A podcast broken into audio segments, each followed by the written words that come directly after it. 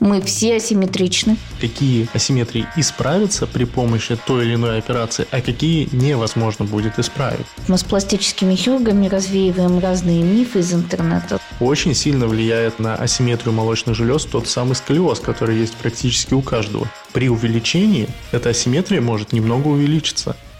Всем привет, это подкаст «Клиника семейная». Сегодня у нас в студии Молотков Никита Сергеевич. Здравствуйте. Здравствуйте. Никита, мы хотим сегодня поговорить про асимметрию груди. Вот такая интересная тема, потому что, насколько я знаю, мы все асимметричны в той или иной степени. И кого-то это напрягает больше, кого-то это напрягает меньше, у кого-то это сильно выражено, у кого-то это не сильно выражено. Поэтому будем обсуждать эту интересную и большую тему. Да, прежде Прежде всего, наверное, начать стоит с того, что все люди асимметричны, и, наверное, наши слушатели уже знают эту такую проверку, как можно взять, сфотографироваться, там, допустим, сфотографировать лицо или сфотографировать торс и попробовать отзеркалить одну половину на другую и понять, что будет совсем не то, что есть. Будет совсем не то, что как бы в реальности, потому что как раз из-за наших асимметрий это не может быть один к одному. Мы не будем сейчас задевать тему асимметрии лица, да, мы сейчас поговорим об асимметрии груди, потому что в основном девушек обычно беспокоит именно это. На самом деле, я помню еще в школе, когда училась, и девочки иногда меряются грудью. У кого какая грудь. И я помню, мы с какой-то девочкой обсуждали, и она мне такая жалуется. Ой, у меня там левая грудь чуть больше, чем правая. Я на самом деле аж подвисла на этом моменте, потому что я немного не понимала, как так вообще такое возможно. И потом, кстати, визуально я лично не заметила этой разницы у нее, но ее это вот прям беспокоило. Насколько часто, Никита, к тебе приходят пациентки, которых прям вот, ну, беспокоит асимметрия груди? И если у нее не сильная асимметрия, которую визуально, ну, очень сложно, скажем так, определить, ты бы взялся оперировать такую грудь или нет? Именно с асимметриями, ну, тут э, сложно сказать, чтобы прям вот с асимметрией обратились. Бывает, там обращаются с асимметрией, там, сосково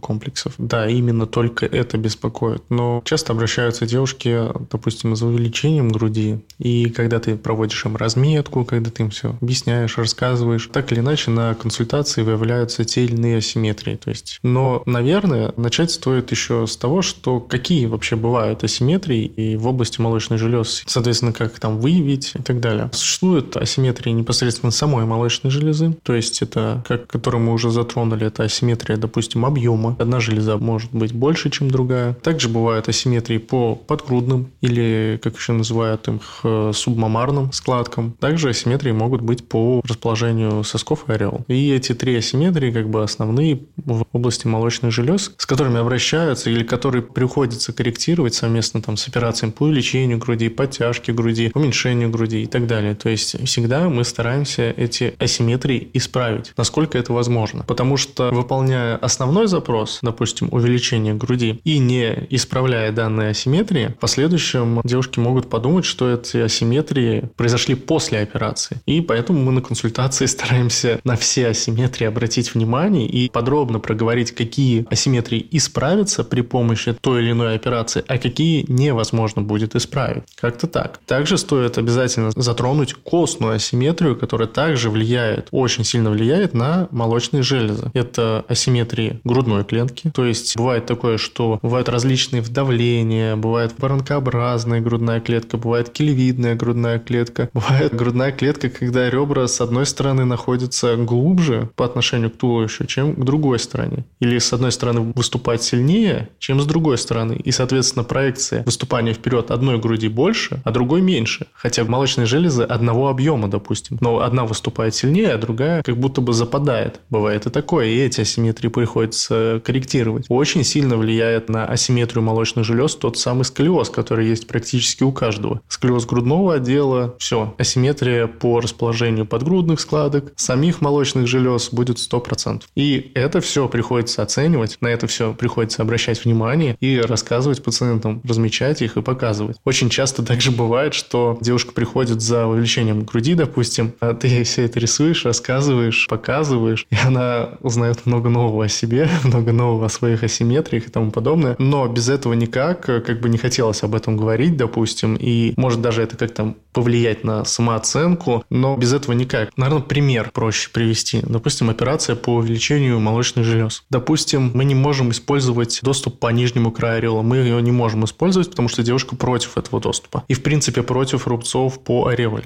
У нее грудь одинакового объема, у нее подгрудные складки на одном уровне, но вот именно ореолы на разных уровнях. Но она отказывается от доступа по ореоле. Она согласна, допустим, только на подгрудный доступ. Так вот, если у нее есть асимметрия по ореолам, но она отказывается от доступа через них, то мы просто никак не сможем исправить эту асимметрию по ореолам. И мне нужно на предоперационном этапе ей об этом рассказать, что мы увеличим грудь, будет грудь симметрична, будет подгрудные складки будут на одном уровне, объем груди будет одинаковый. Но ореола так и останутся на разном уровне. Даже больше скажу, при увеличении эта асимметрия может немного увеличиться. Это все нужно проговаривать, потому что после операции девушка будет думать, что виноват в этом хирург. И это он накосячил и создал эту асимметрию. А вот такой интересный вопрос. Ты говоришь про сколиоз. А если девушка, допустим, решила сделать увеличение груди, мы там как-нибудь выровняли ей грудь, чтобы вот эта асимметрия в глаза, скажем так, не бросалась. И через некоторое время девушка решила, там, я не знаю, заняться йогой, спортом, выровнять свою спину, в конце концов. И вот когда она ее исправит, я как понимаю, появится та самая асимметрия. Честно, не знаю, насколько дошли технологии. Ну, можно вроде бы поправить осанку, но со сколиозом уже ничего не сделать, насколько я правильно помню. Ну, тут в зависимости, опять же, от сколиоза, там вроде как определенные степени есть искривления позвоночника и так далее. Но редко какие-то такие случаи бывают, когда там спорт помогает исправить сколиоз, когда уже есть искривление самого позвоночного столба. Да, осанку можно исправить, и вряд ли осанка повлияет на непосредственно весь костный скелет. Ну, вот так вот мы с пластическими хирургами развеиваем разные мифы из интернета. Сколиоз вылечить нельзя с помощью упражнений. Хотя жалко. Можно не дать ему усугубиться, используя различные упражнения и соблюдая осанку. Так, хорошо. Мы поговорили, что надо обращать внимание на такие асимметрии. А если мы говорим про такие моменты, как, допустим, девушка решила кормить грудью, и у нее в одной груди не было молока. Такое бывает. Да. А из второй груди она покормила, и у нее случился птоз. Как-то вот такое вот выровнять возможно или нет? Особенно если разница там ну, в два, в три размера. А такое бывает. После кормления любая операция на молочной железе следует это упомянуть. Мы говорили в других подкастах, что после грудного вскармливания операция на молочной железе с эстетической целью возможно только через полгода после окончания грудного вскармливания. Это обязательно, это важно. Следующий момент по асимметрии после грудного вскармливания. Да, если имеется разный объем молочных желез, то выполняется в зависимости от исходного параметра груди, исходных размеров, если есть там птоз, нет там птоза и так далее. Могут выбираться различные типы хирургических вмешательств. Это может быть увеличение разными имплантами, то есть имплантами разного объема. Вот. Это может быть, допустим, увеличение с подтяжкой одинаковыми имплантами, но с небольшой резекцией железы, которая больше. То есть мы ее в кавычках подгоняем под железу меньшего объема. Вот, устанавливаем одинаковые импланты. Но это это наиболее, там, допустим, благоприятный вариант. Либо, если, допустим, нет имплантов и выполняется просто подтяжка, также большая железа подгоняется под меньшую. Вот. Как-то так. То есть эти асимметрии корректируются, да, и просто в некоторых случаях они требуют там большего количества объема операции. Только в некоторых случаях они требуют более агрессивного подхода к операции, назовем это так. Смотри, это мы говорим про асимметрию, если у нас как бы одна грудь больше другой. А бывает такая асимметрия, когда между ними расстояние расстояние разное, межгрудное расстояние. То есть, ну, скажем так, одна грудь смотрит более прямо на людей, да, а вторая куда-то там стремится убежать в подмышку. Такие бывают асимметрии вообще? И поддаются ли они коррекции? Опять же, нужно смотреть, нужно оценивать исходную ситуацию и уже из этого исходить. Ну, допустим, предположим, что одна железа находится на своем положении. Другая железа как бы латерализирована, то есть она смотрит в бок и находится максимально максимально асимметрично, как будто бы вообще не на своем месте. Да, тоже проводятся такие операции. В некоторых случаях эти асимметрии дополнительно корректируются при помощи того самого липофилинга. При использовании собственного жира вводится подкожное и выполняется, воссоздается та область, где должна там, допустим, быть молочная железа в норме. В этом случае чаще всего как раз, наверное, липофилинг используется. Перед этим вопросом разбирали стопы вопрос про симметрию груди, если, собственно говоря, после грудного вскармливания. А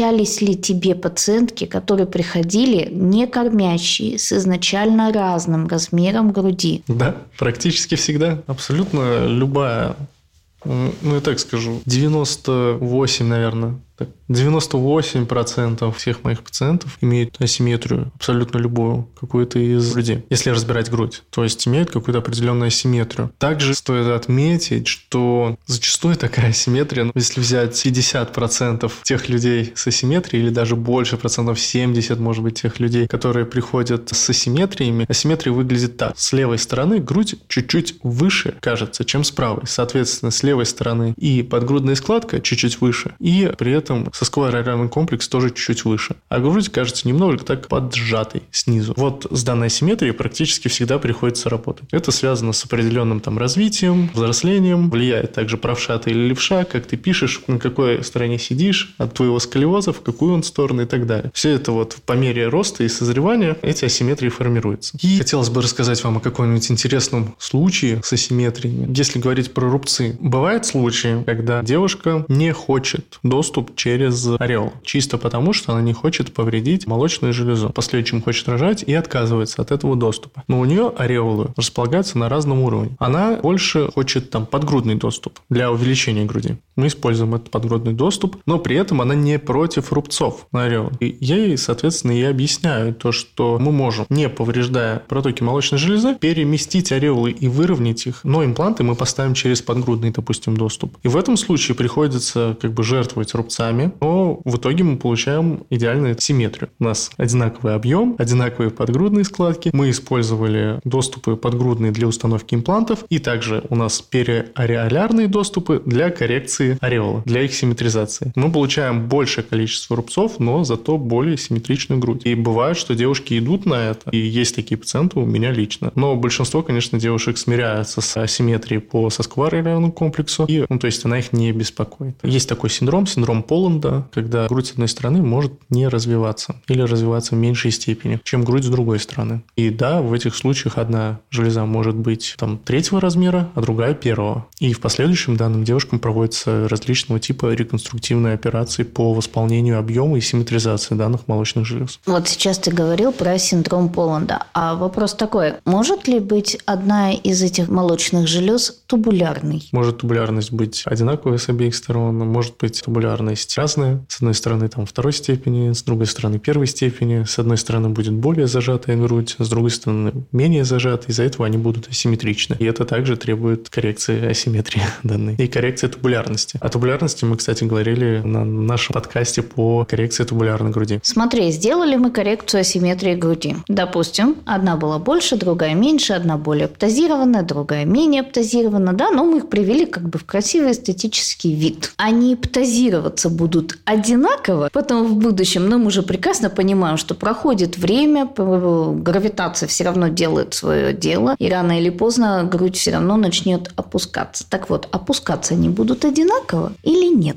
Вполне возможно, что и нет. Вполне возможно, что они могут асимметрично опять становиться с возрастом и растягиваться. Вполне возможно, что они будут и одинаково опускаться. Вполне возможно, что они не будут опускаться вообще. Сложно тут что-то предположить. Во-первых, не имея определенного определенных, опять же, исходных данных. Не зная, какая кожа у пациентки, не зная, растянутая она там грудь у нее, а есть ли у нее птоз, нет у нее птоза и так далее. Но могу сказать, что если железа одинакового объема, и после операции девушка не набирает вес, не уменьшает вес, то есть она в стабильном весе находится, если у нее не возникает после операции там беременности, если, то есть не возникает каких-то факторов, которые влияют непосредственно на молочную железу, на ее объем, растяжимость и так далее, то, скорее всего, грудь будет будет просто потихоньку с течением времени подвергаться возрастным изменениям, и, скорее всего, это будут одинаковые возрастные изменения, как и на левой и на правой стороне. Но это мы предположили, так сказать, идеальную картину. В большинстве случаев такого не бывает, и все равно возникает асимметрия. Вот это важно понимать. Спасибо большое, Никита, что вы пришли, что мы записали такой интересный подкаст. Было очень интересно, и мы постарались затронуть и рассказать тему про асимметрию настолько подробно, насколько это было возможно. Если у вас еще остались какие-то вопросы, присоединяйтесь в наше сообщество по ссылочкам в описании подкаста. Спасибо большое, что позвали на данный подкаст. Надеюсь, информация была дана доступным языком и будет полезна для наших слушателей. С вами был подкаст «Клиника семейная». Услышимся.